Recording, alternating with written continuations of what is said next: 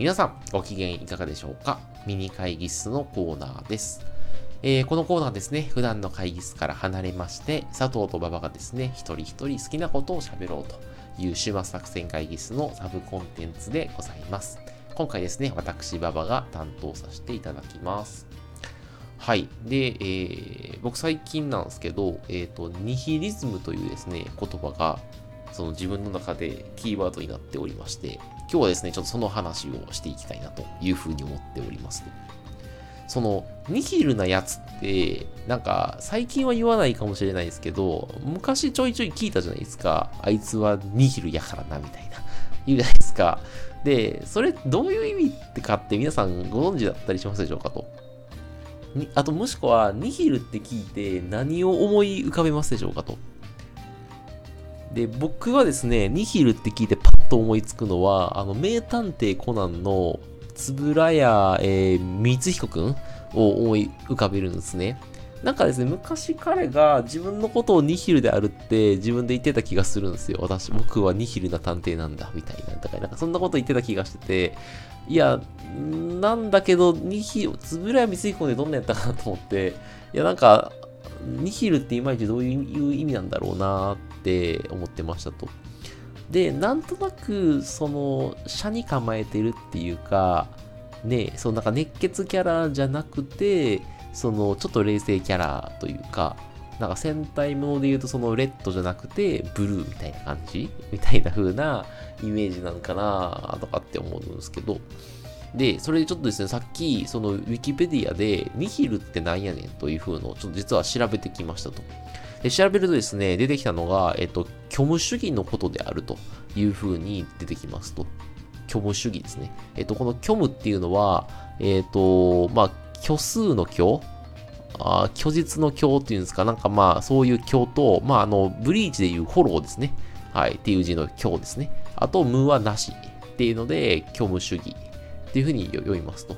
で、虚無主義ってじゃあ何やねんっていうと、ちょっと Wikipedia をそのまま読み上げるんですけど、えー、この世界、特に過去及び現在における人間の存在には、意義、目的、理解できるような真理、本質的な価値などがないと主張する哲学的な立場のことらしいですと。ちょっとまあ意味わからないので、えー、と具体的に例を挙げて言うならば、うんと、例えば、その自分が世の中からいじめをなくしたいとか、なんか環境問題を解決したいとかって思うとするじゃないですか。で、ただ、そのために、その自分がすげえ何かを努力しても、どうせ世界は何も変わりっこしないっすよ、みたいな、そういうめっちゃさ、冷めた考え方のことをニ、ニヒリズムというらしいですと。で、まあちょっと言葉を変えると、なんですかね、こうしたいっていうすげえ理想はありますと。っていう理想はあるんだけど、それを実現するためのその勝ち筋っていうか、なんかどうやって実現したらいいかが全くその分からなくて、絶望している状態のことをニヒリズムというらしいですと。はい。という定義だとして、という話だとしてですね、えー、皆さんどうでしょうかと。そういう意味では皆さんはニヒルでしょうかと。なんかこうしたいっていう理想があるけど、でも実現方法がわからなくて、どうせ無理でしょう。諦めようかな、みたいな風に思ってることって、皆さんございございますでしょうかと。で、いや、あるやろと思ってますと。いや、なんか、みんなそういうのあるでしょうと思うわけです。特に30を超えてくるとあるでしょうと思ってて、いや、そういう意味では、30代を超えてくると人類は皆ニヒルであると。人類総ニヒルか計画、まあちょっとすみません、ちょっとあれですね、よくよくそのからですけど、人類みんなニヒルなんじゃないかと。いや、なんかみんなそういう諦めてるものってあるじゃないですかと。ねえ。あとなんか、俺いじめをなくしたいんですとか、こういう夢があるんですみたいな風に、そのキラキラした目で訴えてくる若者に対して、なんか世の中こんなに甘いもんじゃないんだぜみたいな感じで言ってしまったりとか、ちょっとその心の中で少しその、斜めに構えて接してしまうみたいな時って、まああるじゃないですかと。まあ、ちょっともしかしたらそういうのがない方もいらっしゃるかもしれないですけど、ね、あの、ある、共感していただける方もいるんじゃないかというふうに思ってますと。ただまあなんか何かを諦めてるのって結構皆さんもあるんじゃないかとかって思ってるんですよね。で、はい。で、ただ、その、ニヒリズムの海に沈んで、何でもかんでも諦めて生きるのって、それはそれで苦しいよなとかって思ってまして、あ、こっからですね、皆さん、恒例の自己啓発的なお時間でございますと。はい、私は最近ですね、コンテンツの中にこういうちょっと自己啓発的なコーナーを入れないと、逆になんかちょっと申し訳ないんじゃないかと みたいなことを思ってまして、なんかその入れざるを得ないんじゃないかみたいなことを思ったりしてるんですけど、すいません、えっと、話を戻しますと、なんかまあ、結局、どうせ何、どうせ何をやっても、世の中にはその真理とか存在せえへんし、なんか、こういう理想を実現したいと思っても、何をしても結局、なんか無駄なんだとかって考えていくと、いやもう最後は、あれなんで生きてんだっけってなるじゃないですか。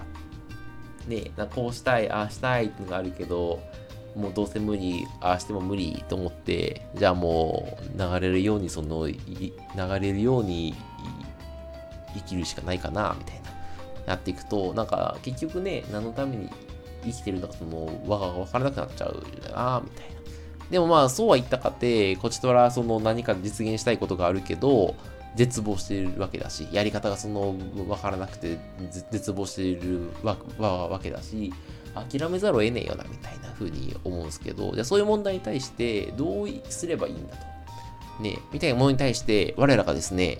ニーチェ先生ですよ。ニーチ先生。まあ、あの、私のコンテンツでは何度か登場するニーチ先生をですね、何と言っているかという、いるかというとですね、えっ、ー、と、ニヒリズムにおいて私たちが取り得る態度は大きく分けて2つあると。1つ目は、何も信じられない事態に絶望して疲れ切ったため、その時々の状況に身を任せ、流れるように生きるという態度を、態度を取ることであると。でもう一つは、すべてが無価値、偽り、過小ということを前向きに考える生き方であると。つまり自ら積極的に過小を生み出し、一瞬一瞬を一生懸命生きるという態度であると。で、この2つの態度のうち、後者の方、一生懸命生きる方をニーチェ先生は肯定しますよと。いうことをおっしゃるわけでございますと。はい、ちょっともう意味がわからないですねと。はい、ちょっとななんと解説しますとですね、どうやらニヒリズムに対する対応方法には弱い態度と強い態度がありますと。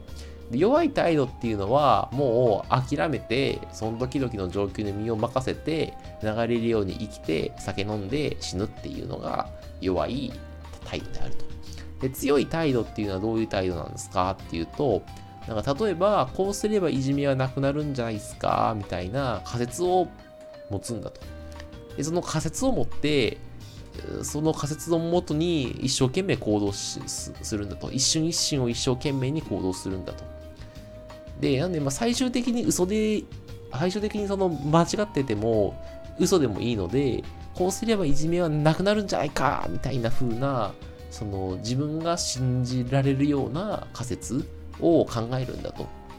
で、自分がその信じられるような仮説が思いつかなかったら、その、そういう自分が信じられるような仮説を思いつくまで、とにかく大量にインプットするんだと。